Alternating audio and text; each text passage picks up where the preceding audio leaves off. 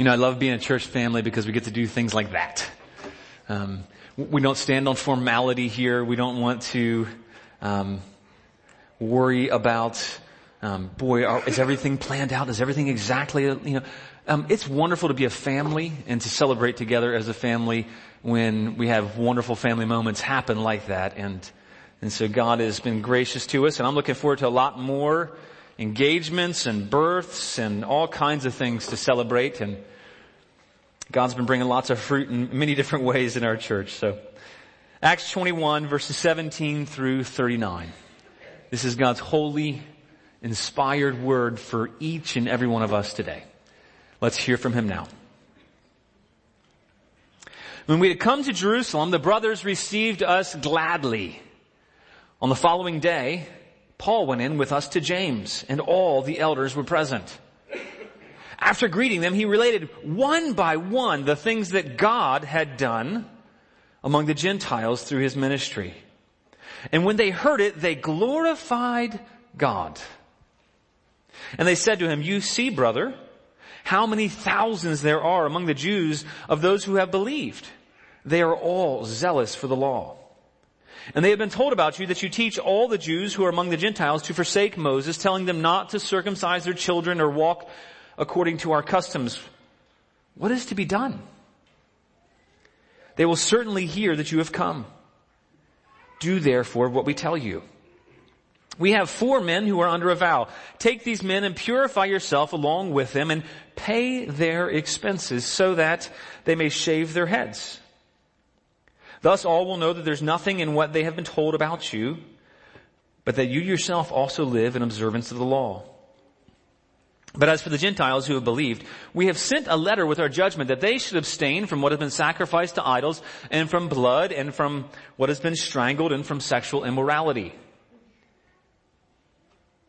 Then Paul took them in and the next day he purified himself along with them and went into the temple giving notice when the days of purification would be fulfilled and the offering presented for each one of them. When the seven days were almost completed, the Jews from Asia, seeing him in the temple, stirred up the whole crowd and laid hands on him crying out, men of Israel, help! This is the man who is teaching everyone everywhere against the people and the law in this place. Moreover, he even brought Greeks into the temple and he's defiled this holy place. For they had previously seen Trophimus the Ephesian with him in the city, and they supposed that Paul had brought him into the temple. Then all the city was stirred up, and the people ran together. They seized Paul. They dragged him out of the temple and at once the gates were shut. And as they were seeking to kill him, word came to the tribune of the cohort that all Jerusalem was in confusion. He at once took soldiers and centurions and ran down to them. And when they saw the tribune and the soldiers, they stopped beating Paul. Then the tribune came up and arrested him and ordered him to be bound with two chains. And he inquired who he was and what he had done. And some of the crowd were shouting one thing and some another. And as he could not learn the facts because of the uproar, he ordered them to be brought into the barracks. And when he came to the steps, he was actually carried by the soldiers because of the violence of the crowd, for the mob of the people followed crying out, away with him! As Paul was about to be brought into the barracks, he said to the tribune, may I ask something? May I say something to you? And he said, do you know Greek? Are you, are you not the Egyptian then who recently stirred up a revolt and led the 4,000 men of the assassins out into the wilderness?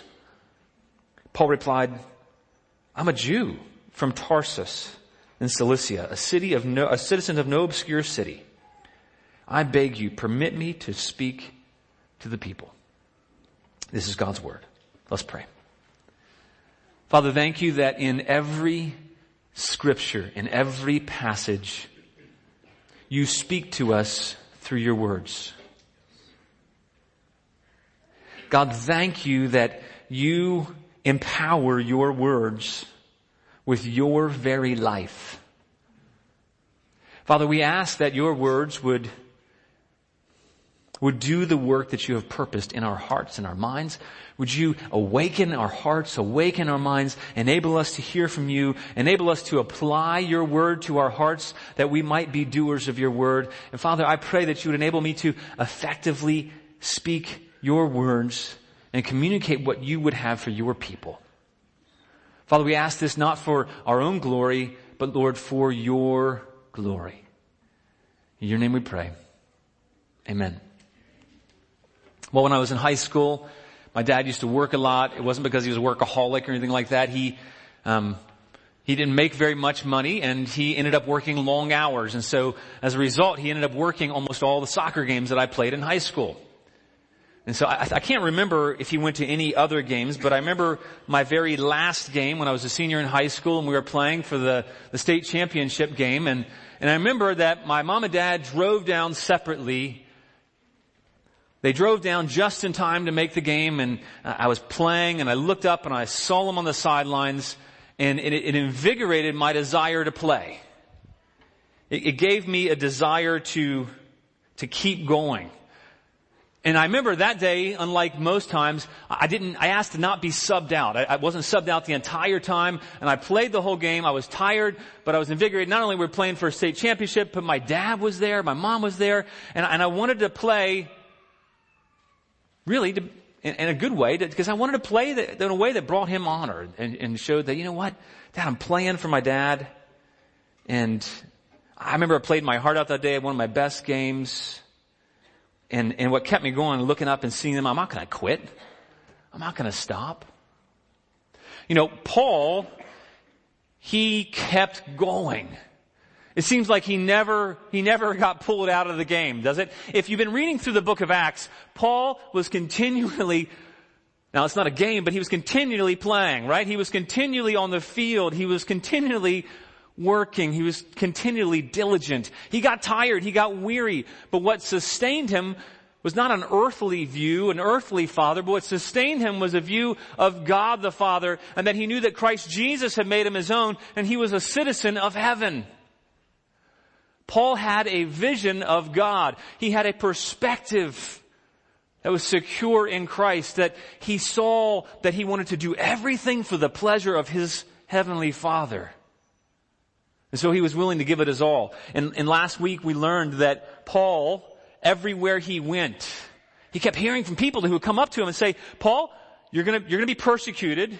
You're gonna be afflicted. You're gonna be imprisoned. Everywhere he went, from city to city, everywhere Paul went, he kept hearing that. Now, now Paul was human. He, he was prone to being discouraged and tired and weary. At times it was very difficult for him, but what kept him going was that he had a sight of, of who he was working, who he was living for, of what all of this activity was for. It was for the pleasure of his father who he was already secure in. He didn't have to earn favor. It's because he already had God's favor. Paul uniquely understood the grace of God. You know, last week we heard Paul said, I, I am what I am by the grace of God.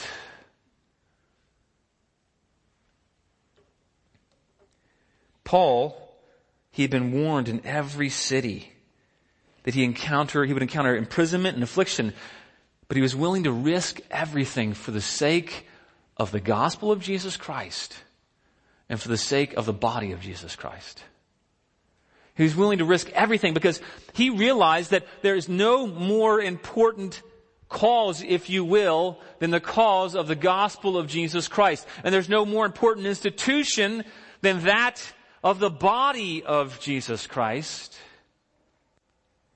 And so when Paul went into Jerusalem, he still went forward. You know, he gets there and then he goes the very next day. He didn't wait around. He wasn't timid. He wasn't thinking, I'm going to hang around and wait a little while and just see, will they really accept me? He, he arrives and the very next day he goes in to see James and the brothers, all the elders of the church there. And when he arrives, Luke writes that they were gladly received as brothers. Now that's no small thing because if you are aware of the tensions historically in the Old Testament and in the New Testament as well between Jew and Gentile, it's not a natural thing for there to be loving acceptance apart from a relationship with Jesus Christ. And so this motley group of Jew and Gentiles from all over Asia and Macedonia, they, they all come in and they're accepted with joy as fellow brothers and sisters and, and children of the promise of Abraham. And the question for us as we read this, you know, I was thinking about that, just that, that, simple first verse. This isn't a, a main idea, it's not a main point, but you know, I was thinking, do we receive people with that same gladness who naturally there might otherwise be animosity and differences with? Or do we let ethnic or cultural or other tradition divide us? Well, in verse 18, it tells us they only rested for night. They go into James and the brothers there, and it appears that Peter and John, for some reason, are not present. Peter probably has moved on elsewhere, and so has John. And so now James, the brother of Jesus, is leading the church in Jerusalem. And in a sense, this meeting between Paul and James, think about it. It's it's the meeting of the, of the two greatest leaders of the Gentile church and the Jewish church, right? This is a, a major meeting. Paul is coming back from his third and final missionary journey. He's completed 25 years of ministry. He's coming to Jerusalem with a gift. He's coming to give a report. And here we have James, the brother of Jesus, leading the, the mega church in Jerusalem. And people had to be wondering, what, what will happen? Because didn't there seem to be some differences between these two guys or something? And people had, had spread rumors that, that Paul was saying that you shouldn't keep these customs and traditions of the Jews, that Paul had abandoned his Jewishness. And, and they spread rumors that James was all about keeping the law. And so this is a, a significant meeting. Paul, by now, if you think about it, he's already written the letter to the Galatians. And if you have read the book of Galatians or the letter to the Galatians, you know that in Galatians he's all about what? Grace. He's all about the grace of God and salvation comes by faith alone, by, by grace alone, through faith alone, and not of any works so that we shouldn't boast. And he clearly taught that there's no room for any merit when it comes to our right standing before God. And then juxtaposed with that, we have James.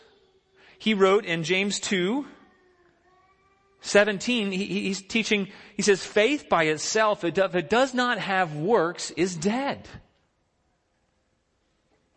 But someone will say, you have faith and I have works. Show me your faith apart from your works and I'll show you my faith by my works. Wow, is this a conflict here? You know, Martin Luther thought that was a conflict. He got it wrong. The reality is there's no conflict. Salvation is by God's grace alone, through faith alone, but it results in us carrying out the works that God prepared beforehand for us. Works are never the means to receive or keep God's grace, but they're a result of God's grace. And so people in that day had gotten those two things wrong. They were a little confused. The followers of, of James and the church in Jerusalem, they thought that Paul was anti-works. Paul's followers might have, in reading Galatians, thought that he was anti-James. He said men came in from James, and Peter was discouraged from eating with the Gentiles, and he withdrew. And so it almost seems, is Paul blaming James? But he's not. And so when they get together, this could have been a very difficult scene, but Luke shows us something surprising, and I want you to notice that. And I, and I think that's what the main thing we're meant to see. See, Luke, Luke writes in subtleties. He doesn't, he doesn't tell you his, his main ideas outright. He tells you the story and, and he leaves you to make observations and conclusions about it. So this account, I think Luke's showing us two different characteristics, and there's a ton of things we can learn from these verses.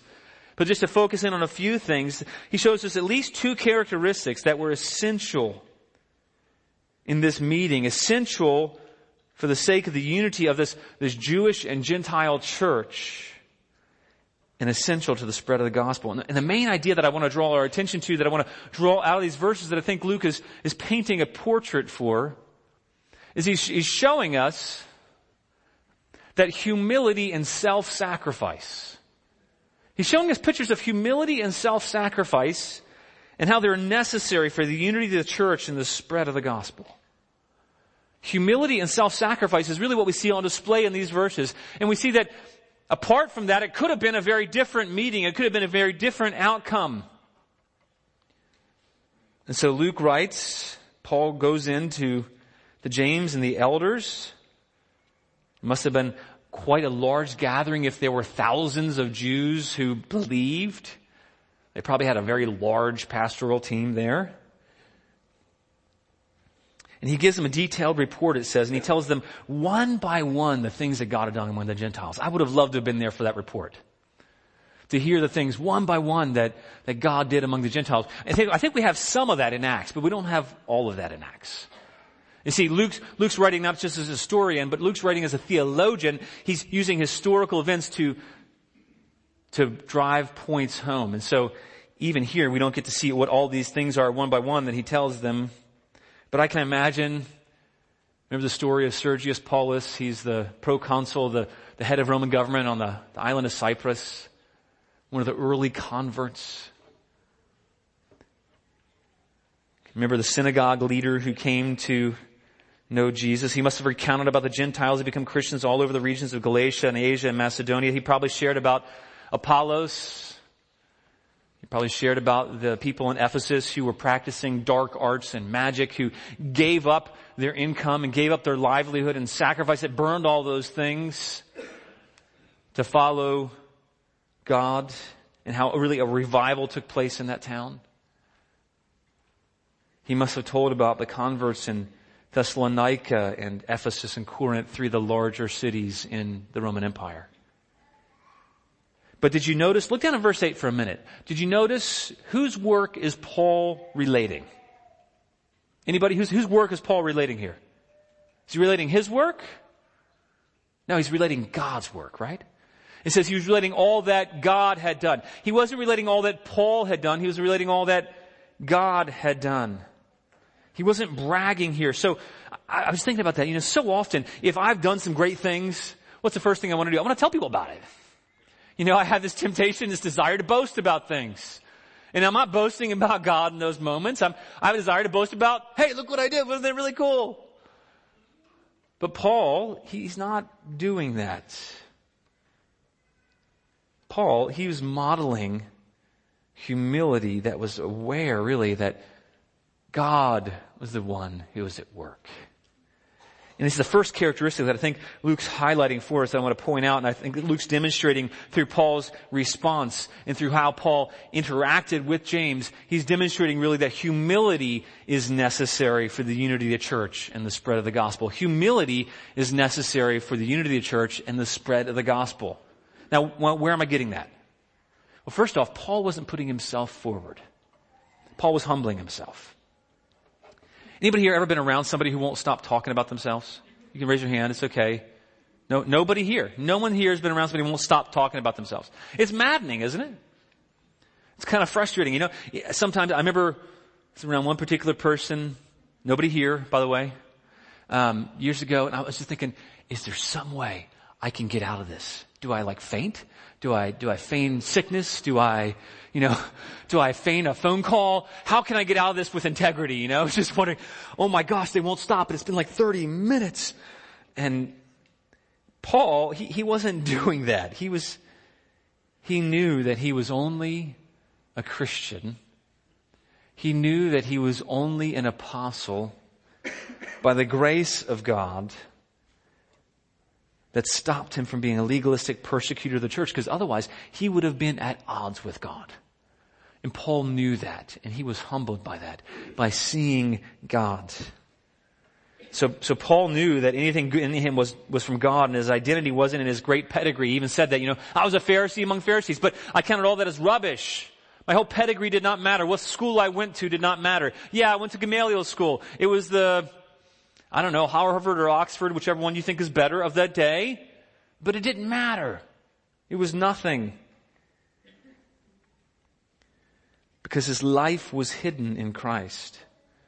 And so Paul, he was pointing here to what God had done, not we, what he had done. And what it resulted in was worship of God. That's what the immediate response was. It wasn't, they weren't mocking him, they weren't belittling him, they weren't saying, yeah, Paul, that's great and all, but, um, so what? You know, no, they, they immediately responded. If the result is important to notice, and Luke doesn't have any throwaway things that he writes. So look in verse 20, if you will.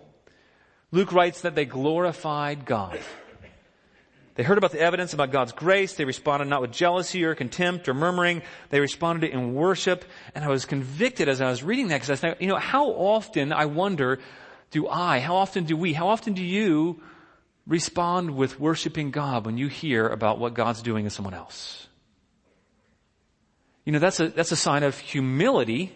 I think the lack of that in my life at least is a sign of pride. Because I want, I want worship for me, not worship for God. And so Paul though, he, he's, he's accounting all the things that, recounting all the things that God has done and, and they respond worshiping God. Why? Because Paul is pointing to God, not himself.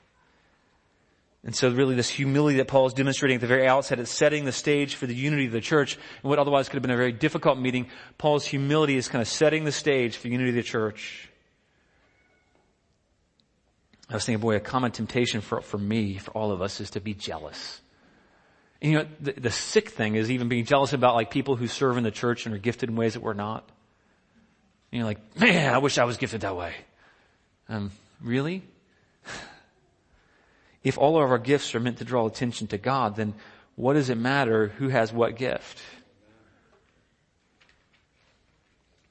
You know, often we're just tempted to seek our own glory, to resent others, but that's not the case here, the response to the glory of God. So James brings up though immediately, this is kind of interesting, he immediately brings up something he must have been wrestling with, and so he immediately says, Paul, that's wonderful, we're gonna glorify, we glorify God. And then I don't know how long they did that, I don't know what the transition was like, but Luke gets to the point, he shifts gears really quickly, and look down in your Bibles, it says, Luke's bringing up the tension, James is bringing up the tension, this challenge they were all aware of as, a result of these Jewish Christians and Gentile Christians, and so this council of elders has said, he says, you see, brother, in verse 20, how many thousands there are among the Jews of those who have believed.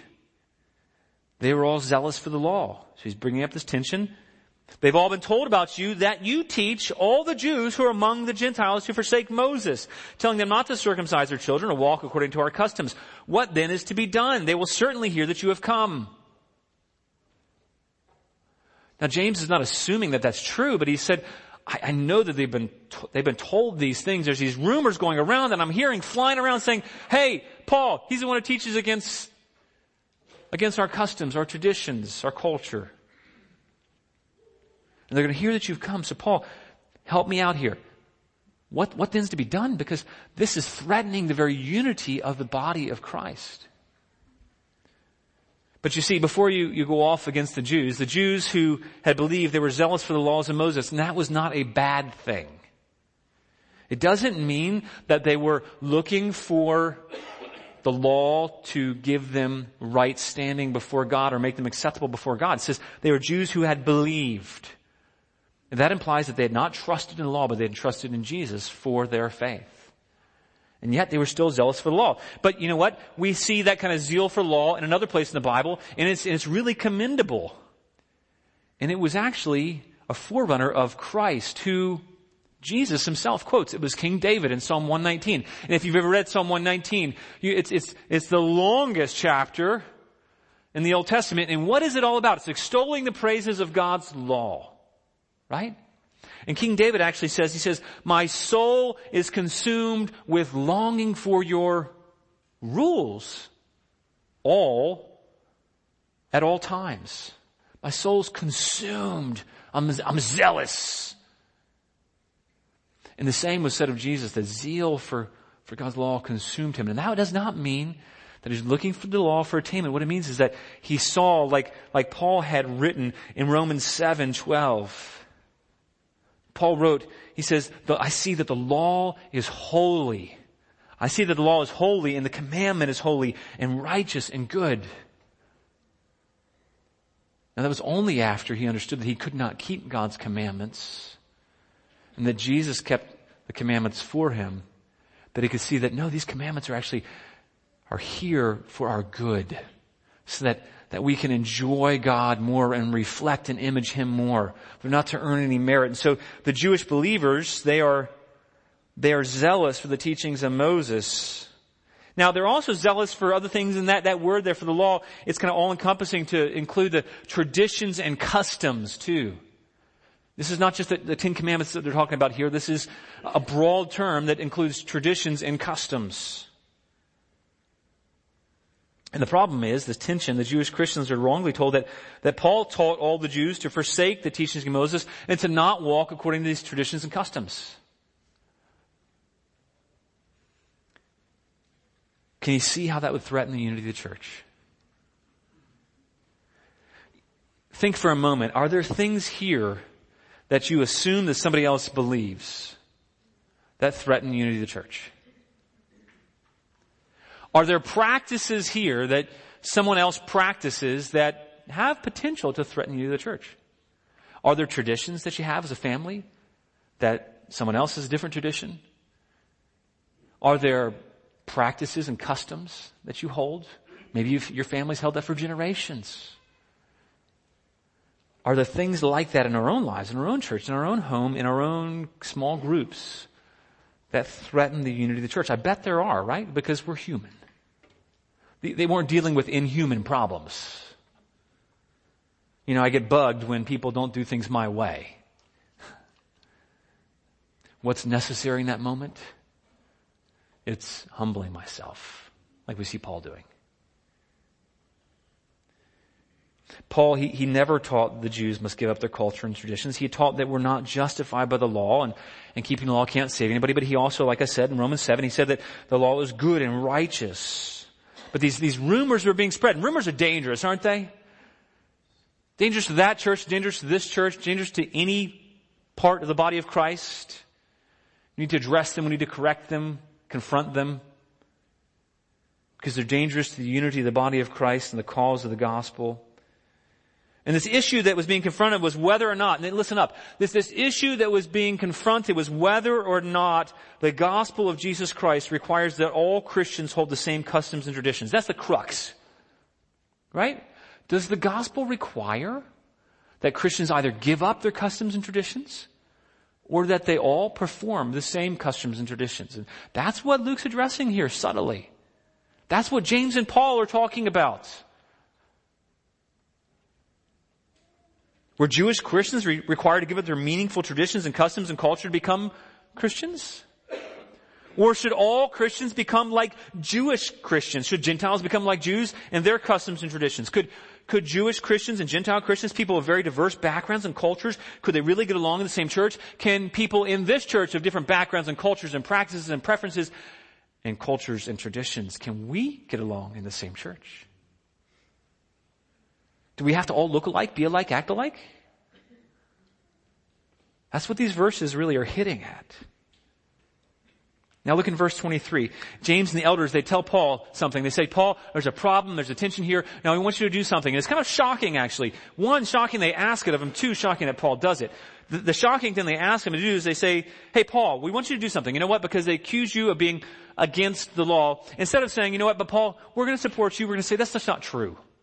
And so leave Paul alone. They don't do that. Instead, they ask him to do something that, that Paul did not have to do, did he? Did Paul have to do this? No, by no means. He said, I'm, I'm free in regards to the law. But look what they ask him to do in verse 23. He says, take these four men who are under a vow and pay for them to complete their vow and get their heads shaven so they can all look like Mario, um, so that you'll know that that's okay. I'll, I'll, hey, I'll pay for four guys here who want to get their head shaven. I'll, I'll do that, right? That's my kindness. So we, no, I'm, I'm kidding. Um, maybe I would actually, you know, I'll shave you myself. but this was something more here. He was saying, do this so that they will know that you yourself live in observance of the law. This wasn't just a matter of paying for a haircut. You see, when, when people would go and, and take a vow like this, it was, it was called a Nazarite vow. It involved shaving of the head. And typically, they would take off. They would have to take about 30 days um, off to practice different ritual kind of cleansing, and they would be apart and set apart from the community for a period and they would stop working to be prayer and prayer and fasting. And what that meant was, you know, this is a society where they got paid for that day's work. And so if they took off 30 days or a whole month of work, it was very costly to them and to their family. And so he's saying pay for, pay for these four men You know, pay, pay a month per man, pay a quarter of a year's wages probably for these men to go through to complete that vow. You, you be the one to sponsor them through that. And then, you know what? You do the same thing yourself, but he, Paul didn't have 30 days, but he was going to join them in the end. And, and, and they probably told Paul to set aside seven days to be made clean. And so we see in the next verse or so that there's seven days of purification. It's referring to Paul there. But this was costly, a costly thing they were asking Paul to do personally. They didn't say, Paul, hey, take some of the money that you got from the church in Jerusalem. They said, no, Paul, you pay. You pay for these four men. And then also at the end of that month time, not only were you paying to support those men, you were also paying for an offering that was made before the Lord at the completion of this Nazarite vow. So it would have been a very costly sum for Paul. And so it's shocking, not only are they asking Paul to submit to a custom and tradition he doesn't have to submit to, but they're asking him to take personal cost on himself. He's got to humble himself here, doesn't he? Now, that's kind of a surprising request. Why? Because, think about it for a second. Paul is an apostle, right? James is an apostle. James is not over Paul. James is not an authority over Paul. He's a fellow brother, a fellow apostle. Now, Paul, if he really wanted to, you know, kind of put himself forward, he said, James, that's really cool. You're over one church. I got 20, you know. Uh, but he didn't do that. He listened to James. He swallowed his pride, swallowed his pride. And, and he set aside his own preferences and his own practice and he took up an unnecessary, think about that, he took up an unnecessary practice for the sake of the unity of the church and the spread of the gospel to the Jews. But they asked him to do this so it would be obvious that he wasn't anti-law and anti-Jewish. At the same time, although James and the elders of the Jewish church in Jerusalem were affirming that keeping the law is good, this, lest you think these verses are all about how we need to honor the Old Testament law, Luke makes sure he writes the, the rest of what James says, and that, that is that, no, you know what? Paul do this so that the Jews here will see that what's more important is the unity of the church and the gospel, and, and, and you're able to keep and observe the law. But at the same time, Paul, we're going to remind you that remember back in Acts 15, now they didn't have Acts 15 yet, but remember back at the Jerusalem Council a few years previously, we had a ruling, and we still hold to that ruling, and here's what our ruling is. In verse 25, look down your Bibles, it says, But as for the Gentiles who believed, We've sent a letter with our judgment that they should abstain from what's been sacrificed to idols and from blood and from what's been strangled and from sexual immorality. What they're saying is that the Gentiles don't have to keep those Jewish customs and laws. You don't have to either. However, we're asking you to do that, to submit to that for the sake of the church and for the unity of the Jewish and Gentile churches. We're asking you to do that. And so please do what we tell you. It's kind of a bold ask, right? And so we see Paul's response in verse 26. He doesn't argue. He doesn't put up a fight or complain. He doesn't consist on his own way. And you remember what Paul taught the Philippians in, in Philippians 2, 1 through 4. There he wrote, and I think we have it on the overheads for you, he wrote, So if there's any encouragement in Christ, any affection and sympathy, complete my joy by being of the same mind, having the same love, being in full accord and of one mind. Do nothing from rivalry or conceit, but in humility count others more significant than yourselves. Ouch. Let each of you look not only to his own interests, because we already will do that, but he says, but also to the interests of others. He didn't have to do what they were asking him here. He didn't have to submit. But he humbly was seeking to willingly submit to his brothers. He was seeking to be humble himself and of the same mind of full accord. He wasn't acting out of rivalry conceit. He was considering the Jewish believers as better than himself.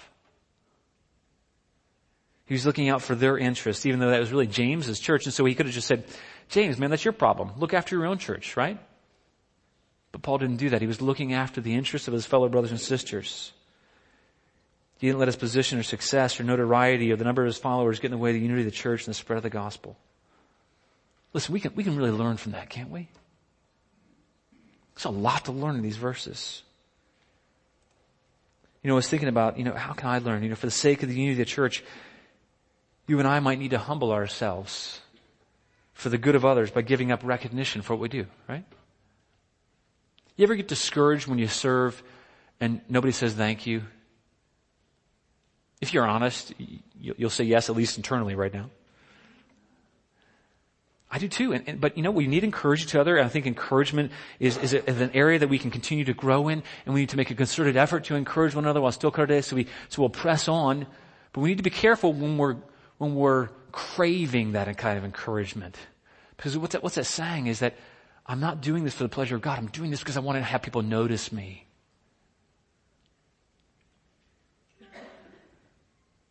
But we need to humble ourselves and give up recognition at times. We need to humble ourselves by considering the need of others. We need to humble ourselves maybe by positioning ourselves as learners or, you know, submitting to somebody maybe. Maybe this is place where you struggle. Submitting to somebody who might not be, you might not think at least is as gifted or as smart or as witty as you. Or maybe even they, you think they're less gifted. But maybe for the sake of the unity of the body of Christ, He calls us to listen to others. And maybe at times He calls us to, you know what, listen like Paul was listening to the advice of James and the elders there. Maybe He calls us to listen to the advice of our brothers and sisters. Maybe even take their counsel to heart. As long as it doesn't go against God's word, by the way. Which this request was not. You know, ask yourself, is, is there an area? Ask yourself the question, is there an area where I am considering my own preference or my own interest above the body of Christ? If so, you should ask yourself, how can I humble myself practically? How can I put the unity of the body and the spread of the gospel ahead of my own interests? How can I, how can God, how are you calling me to humble myself and put the unity of this body that you made me a part of and the spread of the gospel of Jesus Christ, how can I put those ahead of my own interests? That's what, that's what Paul was doing here and I think that's what Luke's highlighting for us. And the second characteristic that we see though in Paul is not just humility, but we see something, humility in action really, it's self-sacrifice. We see that self-sacrifice is the second characteristic I want to draw attention to, that self-sacrifice is necessary for the unity of the church and the spread of the gospel. This, this practice of taking a vow, it, it would have re- required a financial loss, so they're asking Paul to pay for these things. And I don't know about you, but I don't think I'd immediately jump at the opportunity to, to give up mm, four plus months of my salary. Sure, do what I tell you. Oh great, this is for the Unity Church. Yes, I think I'll do that. But, but Paul was willingly out of his, out of his own means, and he, he, he said in Acts and in his other letters that he worked with his own hands to provide and to sponsor them, and to also join himself. And he was willing to carry out this unnecessary tradition to sacrifice himself, to sacrifice his pride, to sacrifice his money, his time, his effort for the sake of the unity of the, church and the gospel of Jesus. And he was counting the unity of the church and, and, and the gospel witness to these Jews not only the people who already had believed in Jerusalem, but I bet he also had in mind the Jews in Jerusalem who had not yet believed. If they heard about Paul, that he was thinking, the gospel, I don't want them to be a stumbling block to the gospel. I don't want my behavior to be a stumbling block. I want them to see that it's okay for them to continue the traditions and come to Jesus. The gospel is not about our traditions. And so he sacrifices himself here counts them as more significant. I, I was thinking about my own life and to my shame, I've often not counted others as more significant than me. Often I've, I've not looked out for others' interests, but looked out for the interest of number one, right? As if I am number one. Now the good news is that all of us who think that way, me and all of you, were forgiven for all that. If you place your faith, your hope in Jesus Christ, there's forgiveness from that. There's, there's grace and hope to change, to not be like that. Why? Because he no longer, God no longer looks at us according to our sins and our failures and our weaknesses and our selfishness. And now we're able to willingly sacrifice because he has sacrificed for us. And so I know that God's at work in me through all these things to make me gradually more like Jesus, just like He's working each and every one of you who place your faith in Him. And it's my prayer, not just for me, but for all of us, that we might all look not only to the interest of ourselves, but to the interest of each other, that we might be willing to sacrifice our preferences and maybe our money, our time, our effort for the sake of the unity of the church and for the, for the spread of the gospel of Jesus Christ.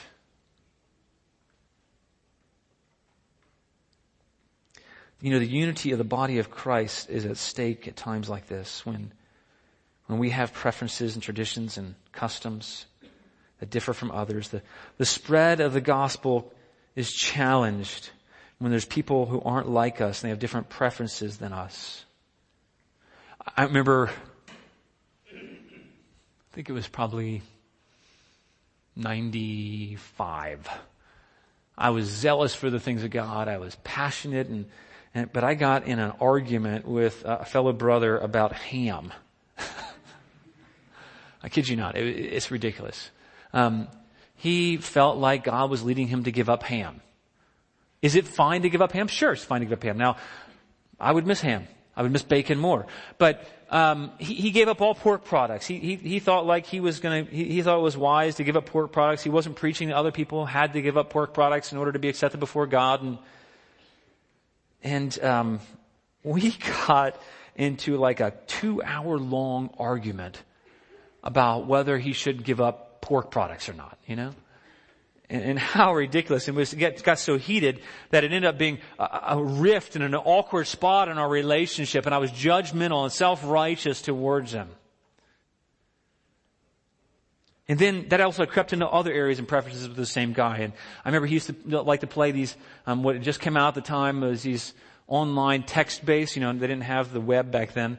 Um, shows you how old I am. Um, these text-based massive online role-playing games, and he was really into that. And, and he was really into muscle cars and all these things that I had just zero interest in, like, like less than zero interest.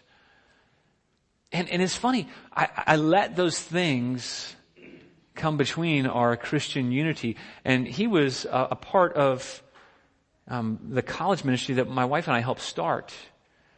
And, and yet, um, it, there was a rift in our relationship and it, and it caused disunity and it actually um, hurt the spread of the gospel of Jesus on the campus there that we were at in George Mason. You know, we think about it. Isn't that silly? What's ham? Right?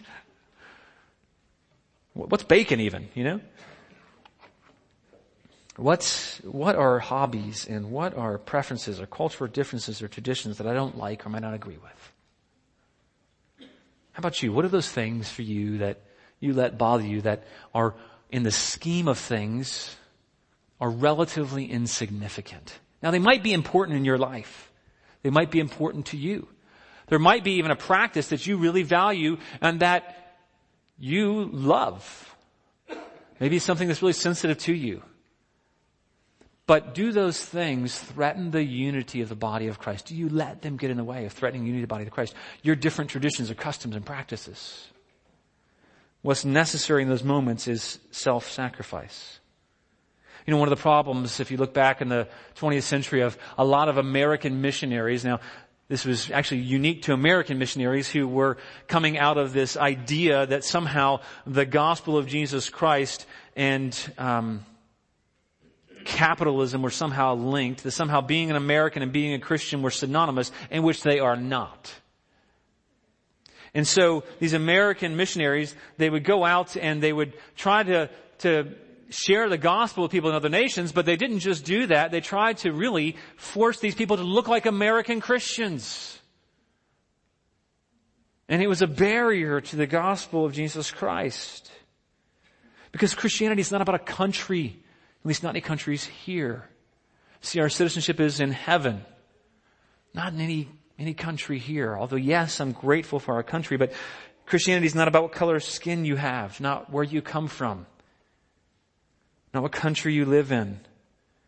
It's not about what social or economic background you have.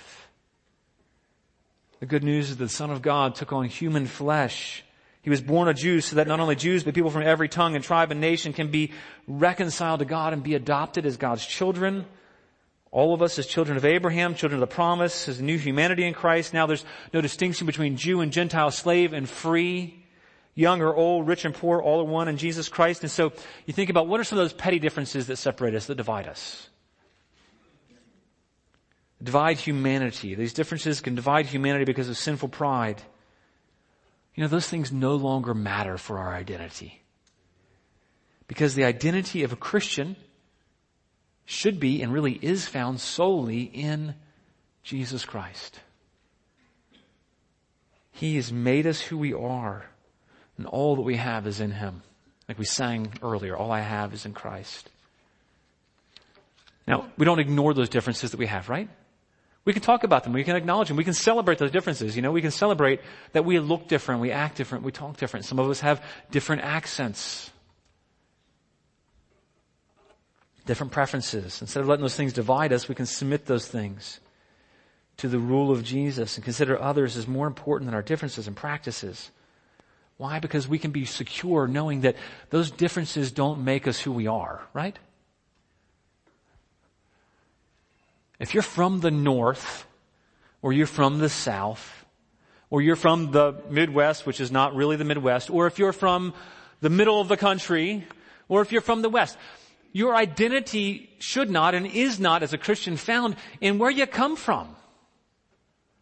It's found in the fact that you've been adopted into another country and that you have another citizenship and your identity is in Jesus now. And so our, our acceptance in Christ, listen to this. I think we need to hear this at times. Our acceptance in Christ, it doesn't lie in our choice of political party. It doesn't lie in, our acceptance doesn't lie in how we dress or our stance on drinking alcohol, or whether we like sports or not. Our acceptance doesn't lie in our ethnic backgrounds, or what accent we have, or how we choose to disciple our children, or how we dress our children, or, or whether we work as a teacher, or a nurse, or a doctor, or a realtor, or a stay-at-home mom, and an engineer, or a tree trimmer, or a pastor. That is not where our identity lies.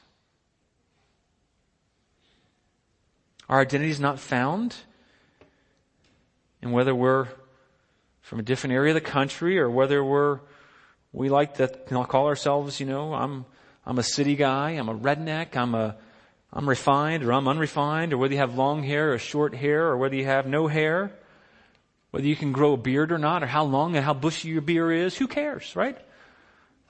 Praise God for big beards, praise God for guys who can't grow beards, right? Whether we can cook or bake delicious foods like Bobby Flay or Cat Cora, if you ever watched the Food Network before.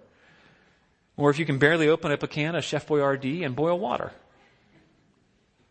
There's some here that can't do that, right? I mean, you'd laugh, but that's not our identity. Our identity is not any of those things.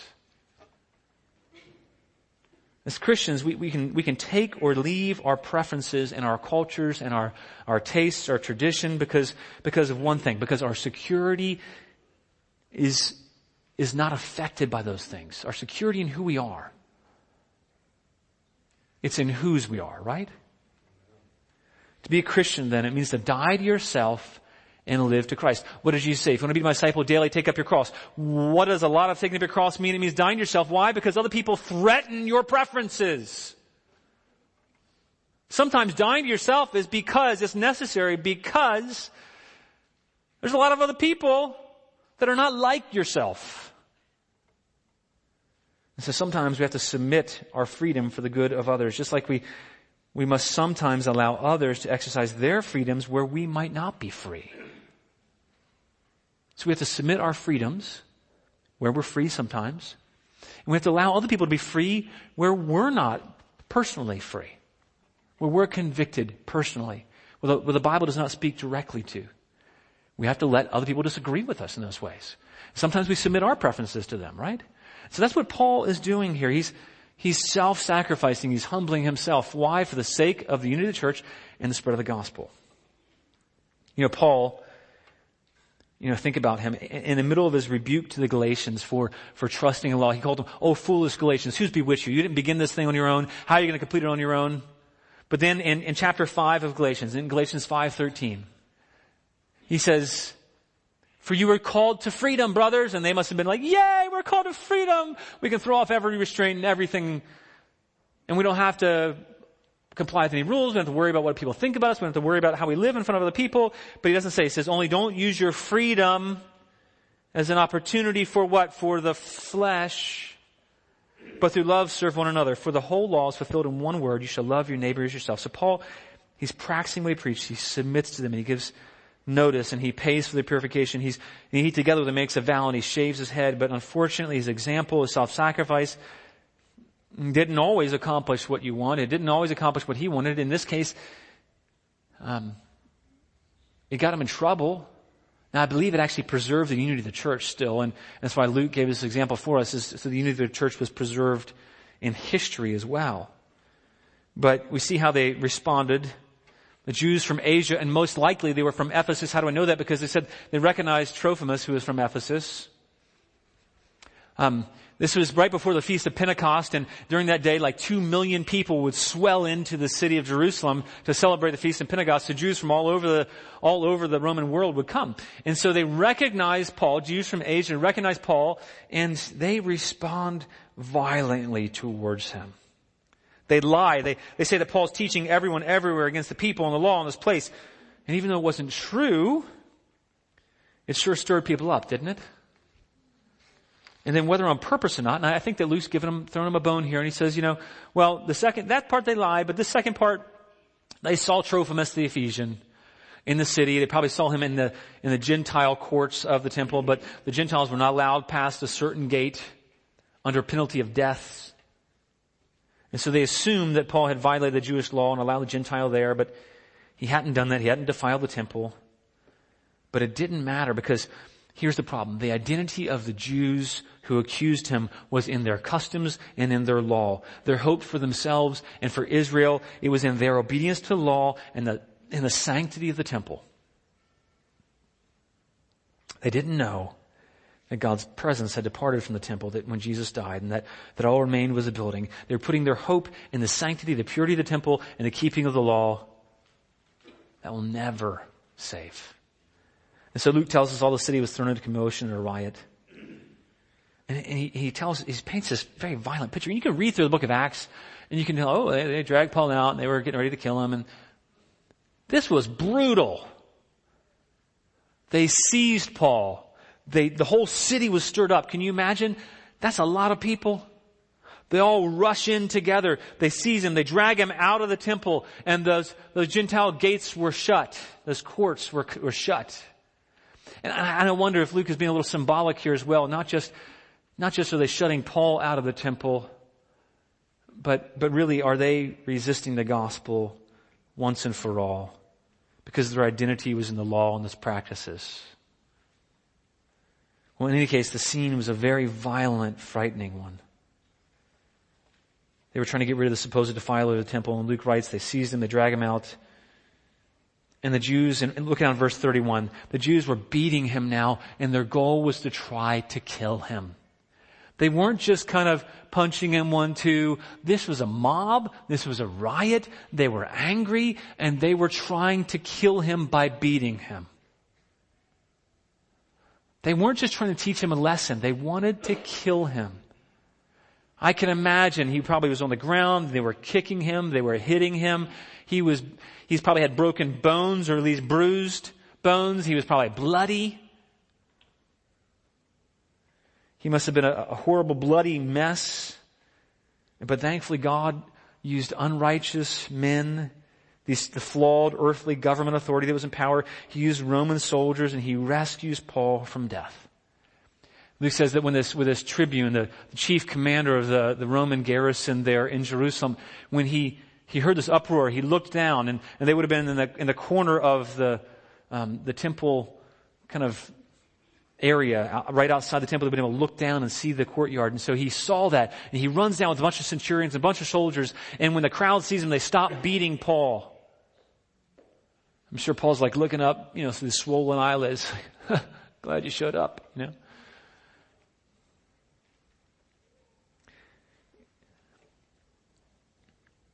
And then it says that the, the, the mob was so violent that, you know, Paul wasn't making it fast enough, probably from his injuries. He wasn't walking fast enough. The mob was so violent, they thought he was going to kill him still, and they, they didn't think the soldiers would be able to, to, to go that slow. And so they hoist Paul up on their shoulders and they carry Paul out on their shoulders, right?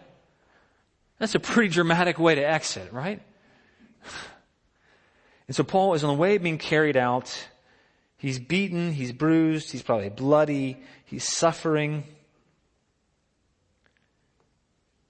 And, and yet, as he's being carried out, he, he says, Hey, can I, can I ask you something? You know? And the guy says, you, you Greek? And Paul then identifies himself and he says, he says, I am a Jew. You know, earlier, whenever Paul was uh, confronted with the Roman authorities, he, he didn't identify himself as a Jew primarily. He said, I'm a citizen of Rome, right? But even in the midst of Paul being abused by the very people he was trying to serve and preserve the unity of for the sake of the spread of the gospel, in the middle of that, Paul is still thinking about how he can serve his fellow brothers and he identifies himself. He says, I'm a Jew.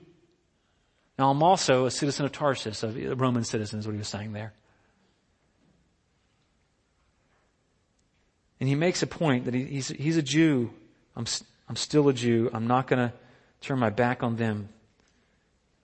I'm not going to disinherit them, even though they turn their back on me, because this gospel mission is too important for that, even though it meant personal sacrifice. And you know, think about this whole account.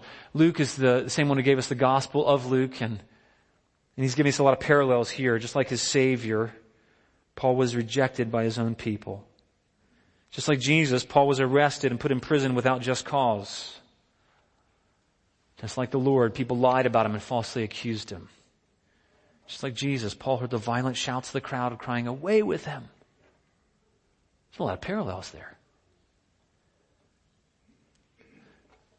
But, but Jesus' face was set to, towards the cross for, for the sake of those he might win. Now, Paul, because he had already been made one with Christ, because his future was secure, he could give up his preferences, he could give up himself, he could sacrifice himself for the sake of that very same good news.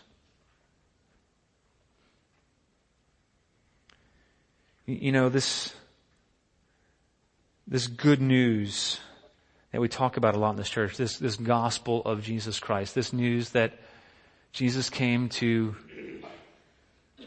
to take God's wrath that we deserve for rebelling against Him. This good news that He came to pay the price for all of the sins against God that we had accrued. That He paid our ransom to set us free. He took our place. And that God then took the righteousness of Christ and gave it to us. This good news, it was everything to Paul, and it really is everything to us. And he was consumed by a passion to live for God because of how God had made him alive. Paul, he, he looked up and he could see God. And he was motivated by the fact that he was now a child of God. He was fully accepted in God. And, and for the sake of the unity of the church and the gospel, Paul laid aside preferences, sacrificed, humbled himself. You know, think about it. Jesus didn't die for a country here on earth, did he? He didn't die for a system of government. He didn't die for a political party. Jesus didn't die for certain practices. Jesus didn't die for one culture or one language. He died for his bride his body, the church. That's the institution, if you will, that he saw as most valuable to give everything for. That's our motivation is because he's given everything for us. And now because our future in him is secure. Because no one can take us away from that. No one can rip out our identity in Christ. We're secure in him, no matter what anybody says about us, right? It doesn't matter. All those preferences and things like that don't matter. So with that, let us ask ourselves, in what ways are, is God calling me to respond in light of who I am in Him? In light of the fact that he has, he has taken me along on this mission with him and he says, yeah, I want you to do the same thing. I want you to come with me and give your life to what matters most. In light of that, what do we need to give up? How do we need to humble ourselves? What preferences we need to set aside? Secure an identity. Well, let's stand.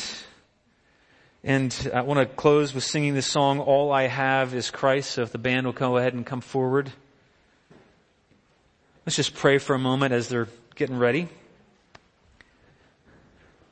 Father, thank you that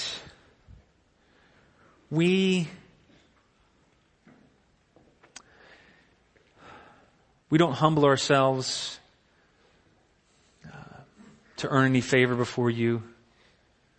We don't set aside those preferences that you'll be impressed. We want to do those things, Lord, in, in worship to you because of what you've done. God, you've set us free. You're all we have. Our identity is found in you. Our hope is found in you. Our right standing is found in you. And so God, let us set aside everything else and let us sing praises to you in our daily lives, Lord, that all we have is you. And so Father, we want to live for you and everything for the sake of the unity of the church and the spread of your good news. In your name we